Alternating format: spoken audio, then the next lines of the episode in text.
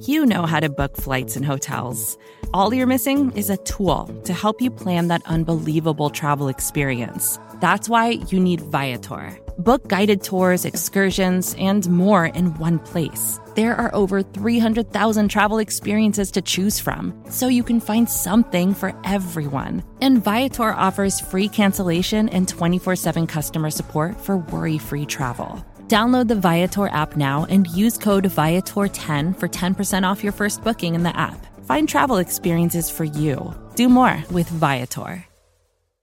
It's Max. Before we get started, a quick word from Squarespace. If you are thinking about making your next move, maybe you're going to uh, start a business, change careers, launch a creative project that's just been burning inside of you, Squarespace is the place to do it. They've got award winning templates, and creating your website is simple, intuitive, easy, and you don't need to know a lick of code. To start your free trial today, go to squarespace.com and enter the offer code LONGFORM to get 10% off your first purchase plus a free domain. Thank you, Squarespace.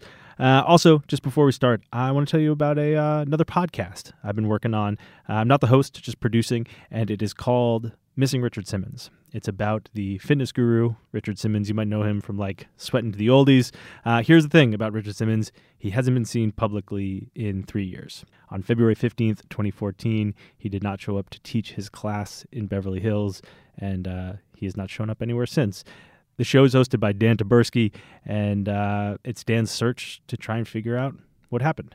I think you might like it. Go to missingrichardsimmons.com to learn more or subscribe wherever you're listening to this podcast.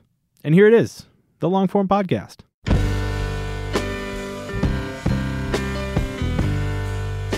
Hello, and thanks for joining us on the Longform podcast. I'm Evan Ratliff from Atavist. I'm joined by one of my co hosts, Max Linsky from Longform. That was a very pleasant and formal hello. Thank you, Max. It's like you think that I don't prepare for these introductions, but here I am changing it up. You you have been uh, classing up the joint for years, but that just took it to a new level. Aaron is not with us. He's uh, doing magical things in California.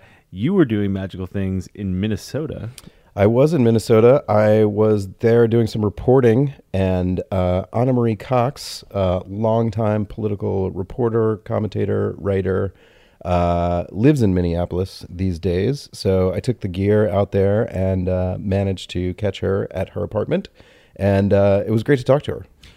Uh, I think we can describe her career as insane. I think I think her I think her CV counts as insane. It- Can you like tick through it? It's sort of like a catalog of modern political media. Like now she works for MTV, who she writes columns for. She does the uh, interviews at the front of the book for the New York Times Magazine. But you could name a publication she's probably written for it, from GQ to The Guardian. Also was the original Wonkette under the uh, Gawker media umbrella was the person who made that what it was, which was very prominent at the time. And even if you go back to, she worked at suck.com and was the editor of that and a prolific writer for suck.com. So she has really actually seen it all. It's totally fascinating. I am looking forward to this one. Uh, Aaron, if he were here, would have some uh, hilarious, witty way to say He would. that uh, Mailchimp is sponsoring the show. I uh, I don't possess such things. I don't Just have go that- straight to it. I don't have that it. kind of flair.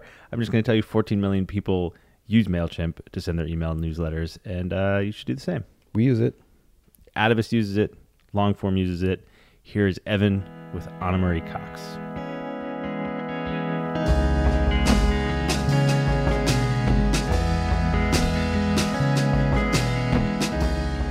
Ana Marie Cox, welcome to the podcast.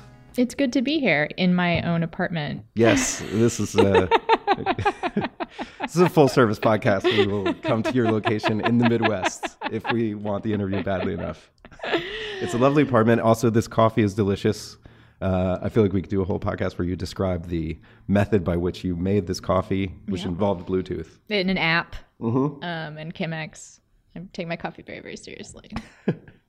Um, I wanted to start talking about a time and place where we sort of almost crossed paths, but I think didn't quite ever in person. Like we met a few years ago, a few years back, but back in uh, the Bay Area in the late 90s. And I don't know if you remember, we uh, share a friendship with Bill Goggins, one of the best editors uh, I've ever worked with, and One of a the very, best very great humans. friend and uh, and wonderful person. I think I knew about you a little bit because he was writing for Suck.com and you were writing for Suck.com.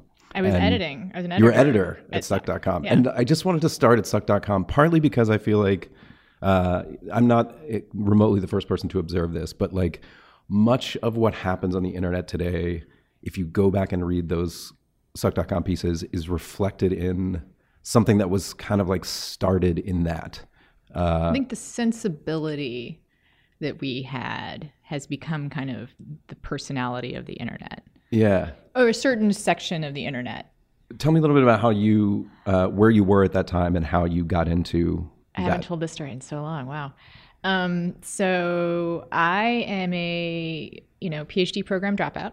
hmm I had gone to Berkeley for a PhD in American history and found I did not love reading a history about history very much. I was lucky enough to like I went to University of Chicago undergrad where we did primary sources for everything and like I just I wanted to like just start writing. I wanted to like start doing stuff. Mm-hmm. You know, rather mm-hmm. than like earn my stripes working up the ranks and as a TA and whatnot. And journalism seemed like maybe a place that I could do that, right? Start doing cultural criticism like right away, not having to get like letters after my name. So I actually moved to New York. And I was in New York, um, getting some culture writing gigs here and there.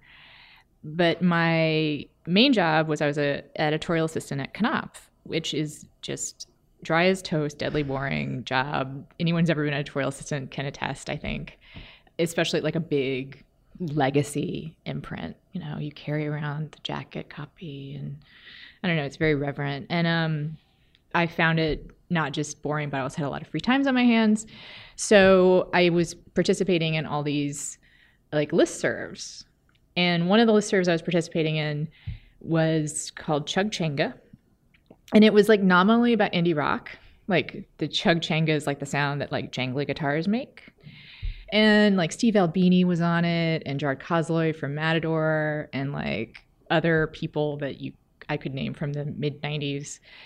And one of the rules was that you were supposed to keep things to music. And for some reason, like I just thought that that was dumb. And I would just post stuff that was like started out about music and then like went somewhere else, like Kentucky Derby. I remember was one of the things I posted about. And it was like ritual that like the guy that ran the list serve would like send me a note saying, Ana, you're not supposed to do this. Um, and that bad attitude and snarky behavior caught the attention of Joey Anuff, who was one of the guys that started Suck when it was a secret offshoot of Wired. Wired, yeah. And I remember I got an email from him and it was said, you know, I'm interested in talking to you about writing for suck.com. And I was like, this sounds like a porn site. So, oh, because I actually had written like a couple of um, porn pieces. About porn or for or I'd had written actually, I'd actually sites? written a couple of things like desperate in grad school. Like I'd written a couple of like, but it was not, you know, it's not fun or interesting stuff to do. You realize if you're doing it more than once. Like the Uh-huh. first time you write a porn story, it's like, oh, this is, mm," but then it's like, no, this is just dumb. And so I was talking to a friend of mine and I said, oh, I got this funny email, you know, to do more porn writing. And she was like, no, that's a real site. And she said, in fact, I think you'd like it. And so she called it up and I looked at it. And in fact, I did like it. It was rebelling against everything else on the net Yeah. at that time. Yeah. Like the look of it was different. It was one essay a day and it ran as one straight column like a skinny column. Skinny a skinny column. column in the middle. down the middle of the page and their big hobby horse at the time was deflating tech utopianism Yeah, which was running absolutely rampant. This is the midst of the dot com boom. right. And so i made contact with joey and then it was like two phone calls later they're like will you move here and be our editor? And i had not met either of them. We had not like i had not written anything for them. Like the, the site barely existed. Um, but moved out there This may just be that I, because I, you know, worked for Wired at that time. So maybe I was like more aware of it than most people, but it felt like the first place that people were like, you've got to go read it. It was a digital only thing that you like, you got to, you open up in the morning or whatever, and like, you've got to go read what they're doing, but also that it was like, I mean, it was takes. It was like takes was on the news. Yeah, it was and takes. that started in one place and ended in an entirely different other place. very loyal defender of the take um, because you know there are dumb takes Yes. and we have this whole vocabulary of takes now that's pretty like derogatory but but you know the idea was presenting a framework that no one else has thought of Uh-huh. right um, and that's what we tried to do Yeah. and that's what i mean honestly that's like still what i try to do i mean what we were doing was reacting we a lot of it was reacting to very current silicon valley news and a lot of it was kind of just pouring cold water on it you know um, but also we expanded to other stuff you know like we i mean one of my favorite pieces i've ever written honestly was about buffy the vampire slayer I read that one. yeah Yeah. um, which wound up talking about juvenile criminal justice. Yeah. which you know, like that's actually part of, probably a good example of like the way these things kind of happened and how I became. By the way, I had been a pop culture writer and music writer for most of my career up until Suck, Uh huh. and it was at Suck that all that stuff got much more kind of pointedly about politics. So, how did you end up in DC, like fully covering politics from there? So the economics of the dot com boom came for Suck. And And for many others. and for many others. And it was just they were looking for ways to monetize everything and I just didn't want to it just went against all my sensibilities and why I do what I do. So I quit in actually fairly dramatic fashion. And pretty much immediately I got a phone call from somebody in Mother Jones, San Francisco office yeah. and they offered me a job. And it was actually as an editor. One of my jobs was to edit the pop culture section of Mother Jones, but it was also working at Mother Jones. So, you know, politics just sort of started to like the Venn diagram of my writing got to look more and more like a circle hmm with politics being like covering everything. And wh- one thing I'm interested in, because I don't write about politics generally, or I try to avoid it if I can. What What do you think it is, or was the what originally interested you about it? I mean, when I say that, you know, like my writing, the Venn diagram started to look more and more like a circle. I mean, for me, I also, you know, went to college and went to graduate school at the height of cultural studies, hmm where people were kind of turned on to the idea of seeing almost everything through a political lens. Like, name a cultural product, and you could find politics in it. Like, I actually, when I was at the Daily with the Maroon, um, the University of Chicago, and editing the culture section there, art section there, we had a 90210 corner that was like a mock postmodern, you know, analysis of 90210 every week. Uh-huh. Which I mean, so maybe younger readers don't remember this part of academics, but that was kind of a thing. that- Actually, I remember from uh, catching up on your old suck articles that one particular line, which was about shooting Stanley fish in a barrel, yes, which seemed very much of that time. yes, like um, so you know, a lot of my sensibilities about culture kind of formed in a atmosphere where I was looking at culture through this political lens. So it's always been a mix for me. And uh, one of the ways that I continue to find politics compelling is that it's everywhere. Like, and especially in this particular era, you can't unsee the politics in all of our lives and all of culture. You know, like we have an entertainer president. Yeah, ultimately, your Venn diagram became our country's Venn diagram. Your Yeah. Venn diagram of your right. Yeah, I mean, I didn't start it, but like, I mean, that is that is what happened. You know, those things are linked now very firmly. And again, maybe linked isn't the right word. I do think the Venn diagram that's a circle is a better kind of way of thinking about it because, like, it's you see one through the lens of the other.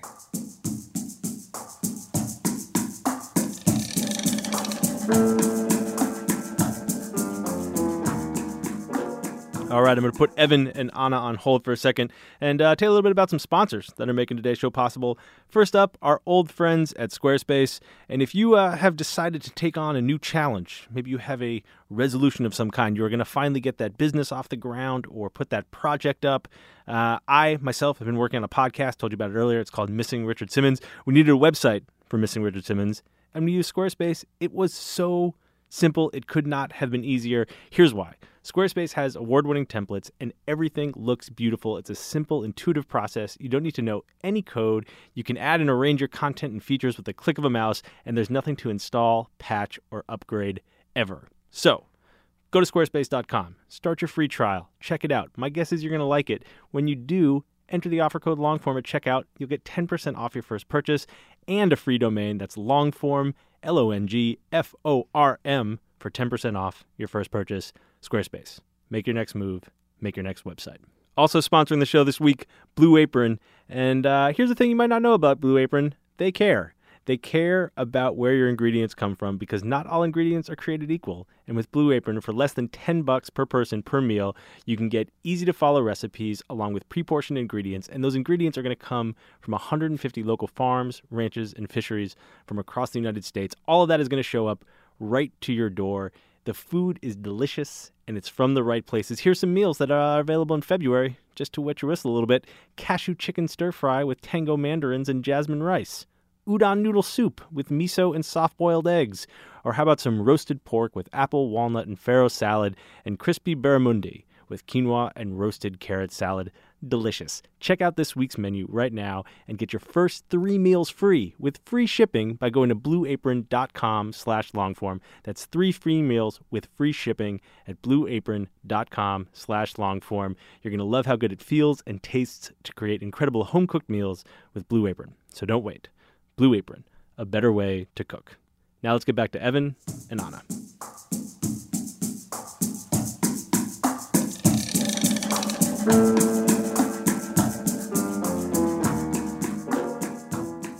I want to talk a little bit about how how Wonkette got started or how you got started with that because I feel like that's a second example of this sort of like center of the internet universe, like alternate center of the internet universe in a way. And so, what were you doing when that came about? Right. So, job at Mother Jones. Fast forward six years, something like that. Um, I got married, moved to DC, um, and then you know, it was not a boom time for journalism jobs. Um, the web had not quite really exploded. This is like 2000 2000, 2004. Yeah, okay. 2003, actually. 2003. 2003. Okay. And I was, you know, like doing freelancing and you know, had I had a personal blog which I updated like, you know, not frequently but it had a tiny little following in among people in New York. Mm-hmm. Um, Choire Sicha was a reader, and it's he, a fine reader to have. He's a fine reader to have, and he was working for Nick Denton. And so when Nick decided he wanted to do a, at the time conceived of as a you know Gawker for DC, Choire put my name up, and I don't know if there was like a, I had any competitors exactly, but it never it actually just felt like here do you want to do this and um actually like what a lot of people don't realize is most important part of Wonkette was for three months I did it, you know, password protected that only a handful of people like at Gawker could read it. Oh, because we like were just trial. trying to figure out what the tone was, like what the like sensibility was because it turns out like I couldn't really replicate the Gawker insider knowingness because I wasn't really an insider. like, you know, my husband worked, my then husband worked at the Post, but worked in the book section. Um, like, you I, weren't like sourced up in DC, oh, Congress, and no. And I also like Nick wanted stuff like you know, like who's sitting at the where at the Palm, and I'm like, I'm not. I was living in Arlington. I'm like, I'm not going to haul my ass to the Palm every day. Like, you know, so we couldn't really do like uh, we like I just didn't replicate. I could I didn't feel like I could exactly replicate what they were doing at Gawker, but um, we kind of settled on what I then came to call like the housewife after too many margaritas, like the politics of C-SPAN obsessed housewife after too many margaritas, which you know my alcoholism was not quite in full swing yet, um, so it was still just true and not tragic. So that was kind of the persona. And how, how did how did you know when you'd found the right one? It, I mean, literally, it was so it's trial and error. Yeah. Like, and I guess it just started to flow a little bit, and also like that kind of like wisecracking, but a little bit. I'm gonna get in trouble for the kind of word I'm using. I, I want to say daffy, like not dumb or anything, but just kind of like I don't care what I don't know. Like I am really fascinated by all of this. I'm gonna get some of it wrong. Like a certain fangirl aspect to it, you know, because I am what was true about that persona besides just the drinking was like I think this is actually one of the ways the persona came up, which is I realized I was watching um, the White House press briefing and that I could recognize White House correspondents from their profile. Uh-huh. Like, because I watched a lot of C SPAN, Uh-huh. you know, and I watch a lot of Sunday shows. And so I knew who all these White House correspondents were, like in the same way that other people might know, I don't know, soap opera stars or sports figures. Like that was sort of my constellation of like kind of famous people. hmm And no small amount of Wonkette's success, though, was found in how desperate those people are for attention. Yeah. Like, so even fake fangirling, people are like, oh, yes, I've been recognized. How, what was the space between you and the the character that was well, character's maybe not the right word. yeah, no, it's like The- persona, like tone. I mean, I think that you would find if you got to know me in everyday life, like, I am not nearly as vulgar or as abrasive, maybe, or like unthinking. you know and, and then like again the Wonkette persona was kind of deliberately unthinking like i'm going to offend some people and i don't care i'm a human person like in actual conversation with people like i still like i, I kind of don't want to hurt their feelings i mean maybe i'm a little more abrasive than your average bear and that's one of the reasons why i think i'm good at interviewing people actually because i do have some piece inside me that's missing where i just ask a question without thinking how it sounds to Uh-huh. that person. Which sidebar, when I interviewed Joe Buck, the first question I asked him was, "What does it feel like to have so many people hate you?" I just reading that interview that came out last week. Yeah. maybe. Yeah, I guess and before the Super like Bowl. my husband was like, who's so much more socially ept, right? Like he's like a, a normal human being, more than normal human being about like social interaction. He's like very like gracious and charming, and he was like, I can't believe you asked the. It, that was the first question you asked him. I can't believe that. That's so rude. And I'm like, well, it was like, I know. But it also wasn't just, or at least the way it was written uh, in the final piece was not just. A lot of people would say like some. It seems like some people out No, there don't like you. what you said is every single person I asked said that they thought you were an asshole. which is just true. Like that's actually no, and that is actually how I said it, which is like every single person. And I actually told him the story that's not in the piece, which is that I was telling someone in a coffee shop, I'm about to interview Joe Buck, and a stranger sitting, uh, you know, at the next next table was like, "Oh, I hate that guy." Here in Minneapolis, where people are so nice. But also, they have a thing against him because of like a grudge of some player that he, like, whatever. But anyway, So so you're you've you've got that in your nature, but Right. but when you when you started getting like pretty strong like condemnation because it was also like wrapped up in this like blogging era where like Right. real journalists were saying like There what were are these so bloggers many- out there- there not doing any reporting? there reporting were lots of panels. Yes, there were lots yes. and lots of panels. and very like stentorian complaints but did you feel like bloggers did the briefing.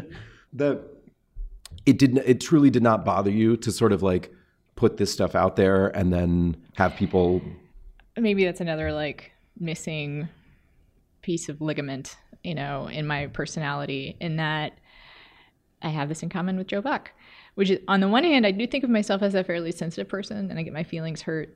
Sure, you know, but there's something that's weird when it's a lot of people. It's easier to be like, oh well, you know, Uh-huh. like when a lot of people are denouncing you, like it all kind of blends into one big denunciation and especially also i mean this is actually maybe the most important thing which is that i believed in what i was doing. Yeah. if i had any insecurity as a writer and i'm sure this is something this we all probably share which is that i am the most anxious and the most sensitive to criticism when i know i fucked up. Hmm you know when i know i should have made that extra phone call when i know i should have used a different word when i went a little too far over a line you know like that is when other people's criticism will just take me down. Like 2005 inauguration george bush's second term Wonkette existed. In the motorcade to the white house one of the bush girls did the hook 'em horns figure. Hmm and I'm from Texas and I know what that is, but I decided to play dumb and was like made it like a joke about Black Sabbath and devil worship. Uh huh. And I made an, a reference to drinking the blood of babies. And people were like, blood libel reference, how dare you? And I was like, oh, I shouldn't have said that. It's just a tiptoe over the line. Yeah, just like one hair, like it would have been fine to go like hyperbole with just sort of generic violence, Mhm. but doing a, a, making a reference that has specifically coded history, like shouldn't have done that. Yeah. No, I'm. A, I'm. It's going to be hard to like go back to some straight like process questions, but I do. I do want to ask you about the the interviews you're doing for the New York Times Okay. Magazine because I love those about those, interviews. yes. I, and interviews in general. Like you, I've went back and read older interviews that you've done when you were at GQ and other Mm-hmm. places. Um, and I'm wondering, uh, besides being sort of like brutally honest, if you feel like you have a particular interviewing style or technique. I actually listen. hmm I mean, it's a cliche. You probably heard that from other people who do interviews, but it's amazing how few people realize that at least, at least half of the job is just listening to the answer and letting that answer determine your next step. I also do think that I'm somewhat impatient, which can be helpful in that I, especially when I'm interviewing celebrities, this is a thing that I see happening. And I think that my personality is particularly suited to deal with it, which is that, you know, I do a lot of research for my interviews. And so when celebrities are on a junket, like I'm familiar with the stories they've already told. hmm And so I tend to be like, "Ye- I, yes, thank you, but can we move on to the Like, yes, I know that one. yeah. I mean, to just say to them, yeah, I, I, I read the interview where you talked about that. So can we, you know, get to the next thing that Uh-huh. maybe, you know, or I ask them a question about that anecdote, you know, that like made me think. Cause like I have found that even celebrities, people who are interviewed, you know, kind of as part of their job, are receptive and responsive to being heard. Like they're bored with their own stories a lot of the time, right? Like they're bored with the questions that they get.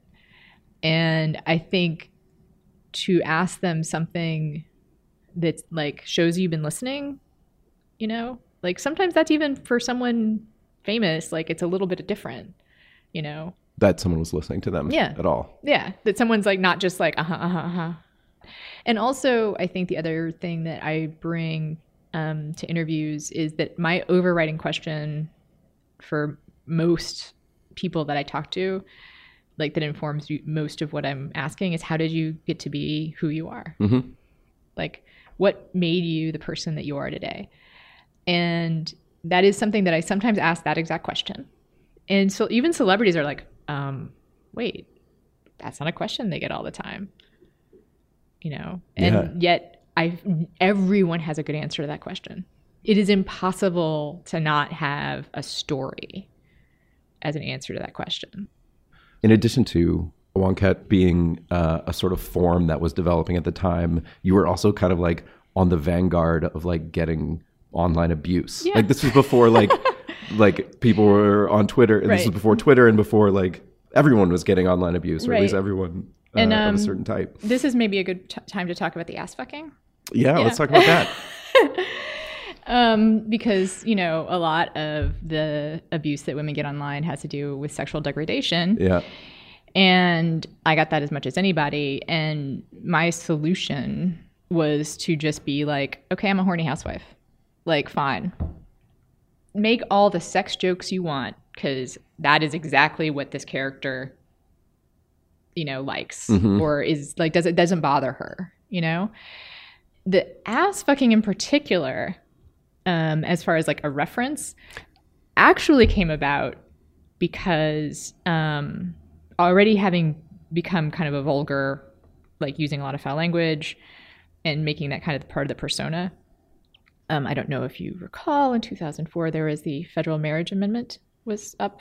You know, um, it was a you know gay baiting tactic that Karl Rove dreamed up so that people who were against gay marriage would turn out to vote. hmm And uh, I said, well, you know, if we're going to talk about this amendment, we might as well call it what it's really about, which is the federal no ass fucking amendment. I mean, like, let's be honest, like, that's what old white guys in the Senate are really freaked out about. So I just called it the, the federal no ass fucking amendment every time it came up. And for some reason, like, people thought turning that word back on to me would insult me Mhm. or make me uncomfortable or.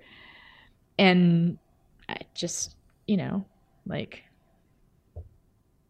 But it became like weirdly associated with. yeah, the- I know. And then, like, I mean, if you could do a word search, like, it wasn't like a thing that like I like personally, like, it's not actually a source of a lot of fascination to me. but people really like once you say that, like, for some reason, it becomes like, oh my god, you know.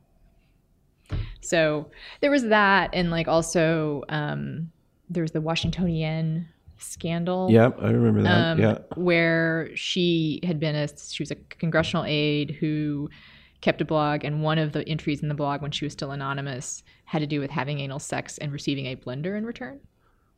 So, and that was something that I still find hilarious and tragic. But like in the persona of Wonkette, I was like, oh my god, like genius, but still ask for you know a dishwasher at least. Well, that. but also that that I mean, if that felt like uh, that was when the blog like went mainstream or something like it, good, or maybe it already was, but it, like a lot took of- off it- in this it- crazy well, way. Yeah, it took off in this crazy way because she t- chose to come out to me, Mhm. like because I was. She thought of me as somebody sympathetic. I didn't go out and like beat the bushes for to find her. Like she came to me, Uh-huh. and then you know, I did an interview with her, and she had her own journey in life. But yeah, that I mean that caught a lot of people's attention. But it was a relatively like brief moment in you know the lifespan of Wonkette. yeah, Um, maybe it's just more memorable. Maybe that's why I it's super it me- as the it's time that it went. memorable um you know it brings a lot of like different things together it was that though that um like i started getting booked on tv Mhm. uh and i remember it's the first time i ever appeared on cable news and i learned a couple things right out the gate. One have them turn the monitor off in the studio so you don't like your eyes don't drift to yourself.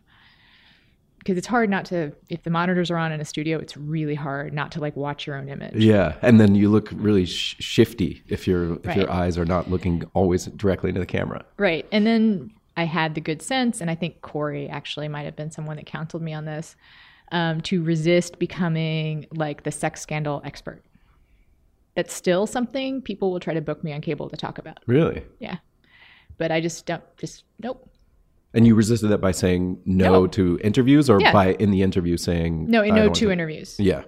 Well, you wrote this thing. I actually couldn't. I don't know what the date is on it for the Baffler that I thought was really fascinating about about being on TV and like why Mm-hmm. you go on TV for what they call hits. Um, I think what interested me was the sort of frankness of it, which was like this. This serves a purpose uh, for me and the publications that I work for.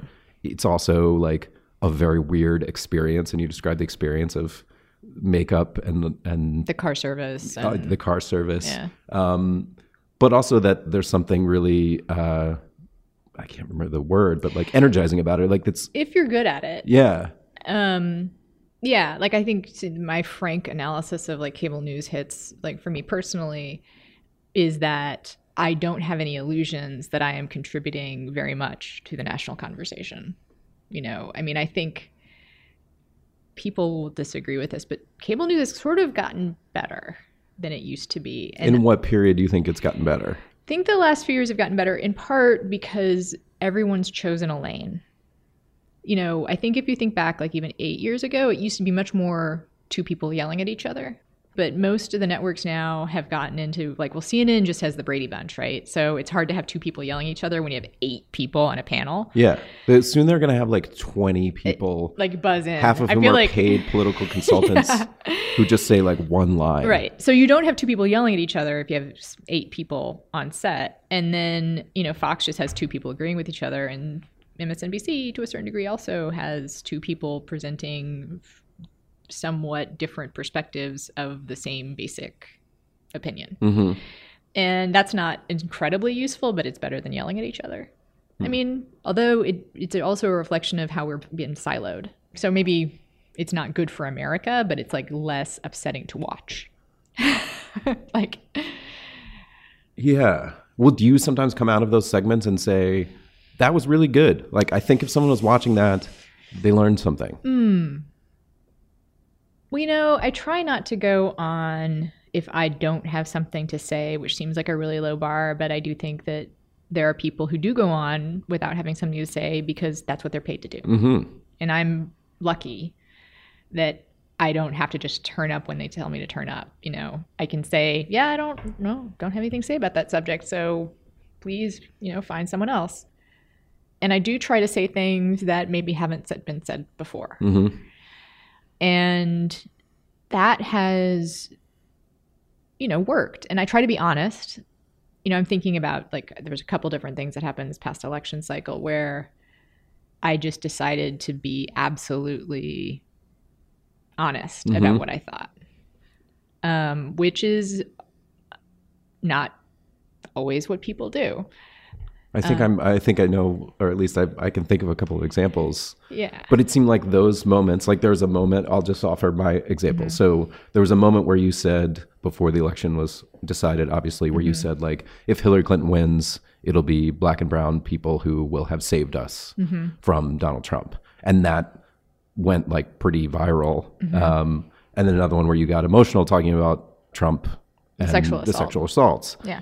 And it made me wonder, like, what are the incentives when you're sitting there in terms of like, I mean, I, I would think it's like, it's a good thing when something goes viral. Yeah, it is. And also, like, I don't care if I never get booked again, really. Um, so I am okay with saying, you know, I think that Trump supporters are nostalgic for a time of white supremacy. hmm Like, Make America Great Again is a specific appeal to a time when white supremacy was more entrenched. Just, it's like saying they're nostalgic for a time when, you know, there were more union jobs. That's also true, hmm you know? It was part and parcel of that era. Yeah. It's to me, it's just, it's a not controversial thing, you know? It's also controversial for a time when gender roles were more defined. I mean, these are not judgments on individual Trump voters. This is just, if you are making a reference to a time when America was great again, there are certain things about that era that are just true. You're nostalgic for a time before gay marriage, you know? Um, you personally may be in favor of gay marriage, but clearly you don't have a problem with it not existing if you're if you're nostalgic for a time before it was legal. Ask a gay person, they'll feel differently, you know? like or most gay people would probably feel differently. Um So your attitude going in is, I don't care if they book me on the show. I mean, I want to. I don't want to embarrass myself, Mhm. but if I don't get booked because of something I said that's honest, like that's okay, you know. And I think, and I, I mean, I guess I, you know, I haven't pushed things too far outside the bounds because I do continue to be booked as of this particular conversation. um, and the other thing I'd say about the sexual assault issue was that that was a split second decision on my part because it was something that was genuinely happening. What happened was that it was a Lawrence O'Donnell show, and he was reading from the account of the People writer, Mhm. and he got to the part where she talked about um, what it was like in the aftermath to doubt herself. And did that really happen? And did I do anything? And, um, you know, that put me back. Like my personal experience was having someone, you know, sexually assault me. The experience itself was not a particularly violent or abusive or traumatic, but the aftermath of what did I do and is it me and did I imagine that? That's the part that it cripples you a little bit. Like, and women have to deal with that just all the fucking time. So imagine if it happens over and over to you. Like the way that that chips away at your identity and your resolve and your belief in who you are, you know? Yeah. Well, that sort of brings us back to like the value of being on TV because that does feel like in looking at the way that that spread, it's possible to have this like genuine connection Yeah. moment, which I think I feel like happened again with Carrie Fisher, and you started this like Twitter hashtag Right. around mental illness, and it also had this effect. And I wonder, like, do you feel that as strongly as you feel like the vitriol? I know- I think the positive connections definitely I allow myself to feel more vibrantly than the negative ones. Because those also feel real. Whereas when people are sending me hate mail or threats, one defense I have against that is like, you don't know me. Hmm you know? Like i don't know that wasn't something i always was able to say. Like i think that's something that as i've become a stronger person like it's been easier for me to be like the person that they're attacking like they don't it's not me. Like this is saying something about who they are and what they think. And it's not really you know like today actually just for example like i never make jokes about atheism on twitter. Don't make jokes about atheism on twitter. There is no one that is going to be happy but like I made the joke atheism is the least violent religion, which is not really like a joke joke, but I made it just like kind of like it's nonsensical and also kind of funny and I know it was kind of trolling both sides. Yeah, makes you think. Yeah, I thought so.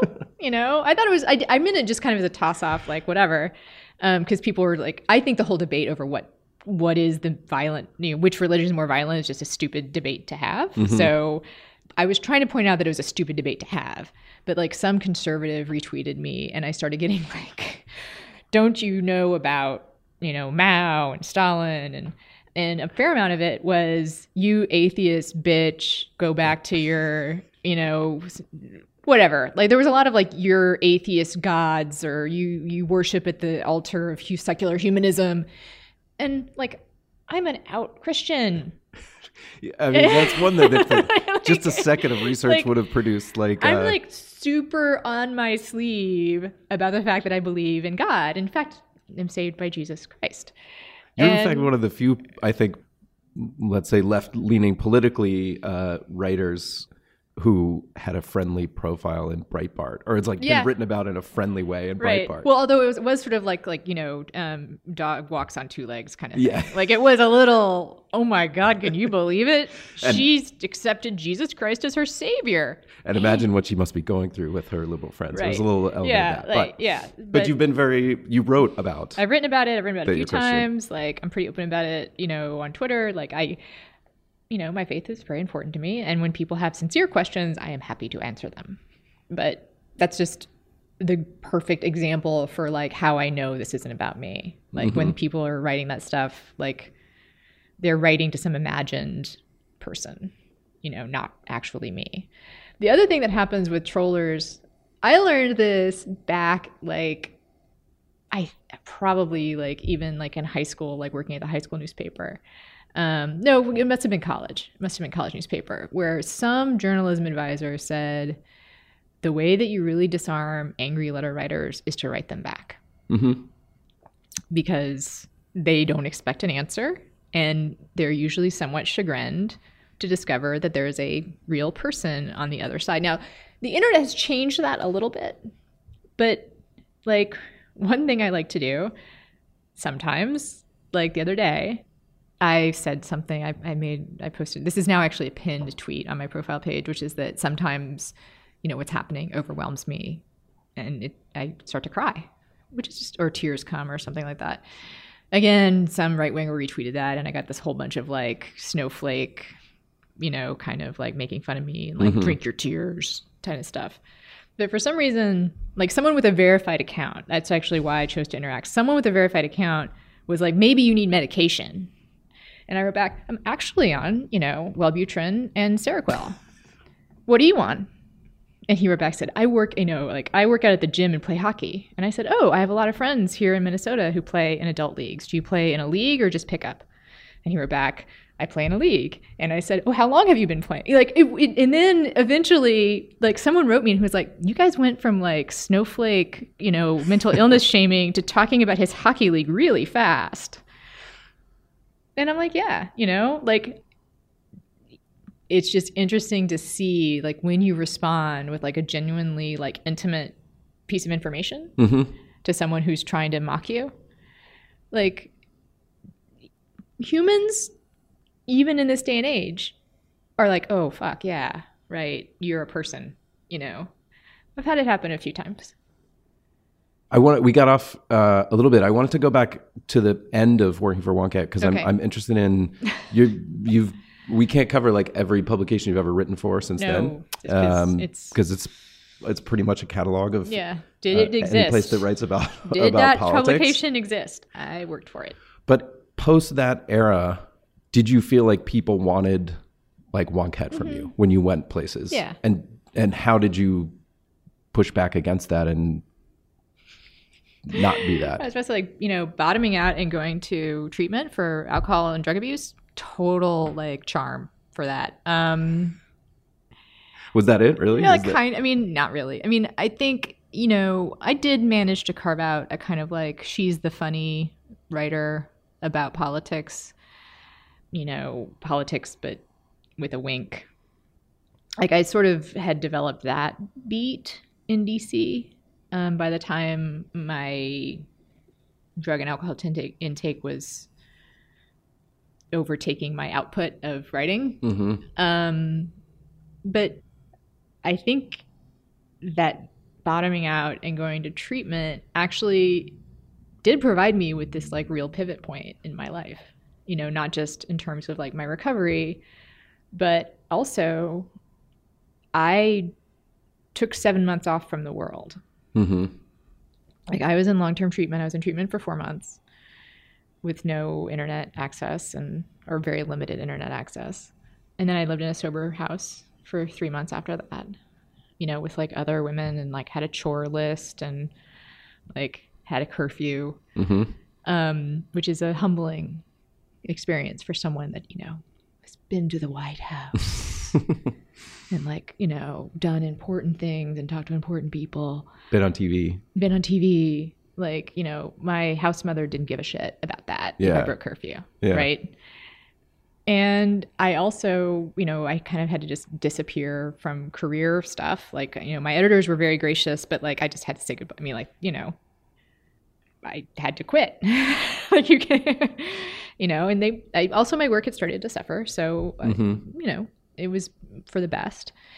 And I had to come up with a real, I had to make a decision as to whether or not I wanted to continue being a journalist. And it was an open question. Like, I really did consider going back to grad school. I considered, you know, getting a job at a coffee shop and working on a novel. I considered just other stuff. And then was offered a job at Guardian writing about politics for them. And um, I'm sure they came to me with the same kind of like, she's going to do the irreverent Mhm. stuff kind of profile in their heads. But thank God that they also had like a wider imagination for Mhm. me. So when I was like, you know, I kind of also want to write about policy and I kind of want to maybe write some serious stuff and like these things are important to me. Um, they were, you know, And what other than them offering that job was that the thing that tipped you into saying I want to come back or what what what know. where did you land It really, it's funny because like I, it was all happened kind of at the same time. Yeah. and I was very fortunate like that their timing was like as I was getting out of sober living, you know? um if they had delayed their offer a month, like you know, maybe I would see you across, you know, the bar at a coffee shop while you're here. Uh-huh. It still is I feel like like I get nostalgia for having those choices. Like I get a nostalgia about like, gosh, you know, I could be working at a bookstore. I could have I could have decided to work in bookstores, you know. Oh well. I mean, you hear this kind of stuff from people in recovery or people who've had some kind of big life change a lot, but like all of this is gravy. You know, this is all awesome. I love my career. I love what I get, uh, you know, I'm privileged to do, even in this terrible shit geyser environment. you know, I get paid to write, which you know as well as anyone, like, is a privilege. Yes. You know, It's- a lot of things have to go right in order for that to happen. Yeah, yeah. And I get paid to write about mostly what I want to write about. I get to like find out about cool stuff and interview cool people. And not to be over dramatic, but you know, I could be dead. Like things had gone slightly differently in my life. I wouldn't I wouldn't be enjoying any of this stuff. So if I was working in a bookstore or coffee shop or I don't know, in seminary school, That would also be great. that would also be pretty cool. Well, thank you for coming on this podcast. I really appreciate it. Your sincere inquiries are also appreciated.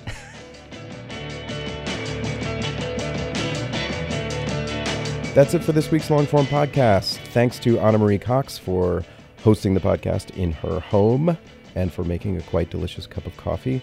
Thanks also to Nathan Thornburgh of Roads and Kingdoms, who suggested that I uh, get in touch with Ana while I was in Minneapolis. Thank you to our editor, Janelle Pfeiffer. Thanks to our intern, Courtney Harrell, and to our sponsors, MailChimp, Squarespace, and Blue Apron. We will see you next week.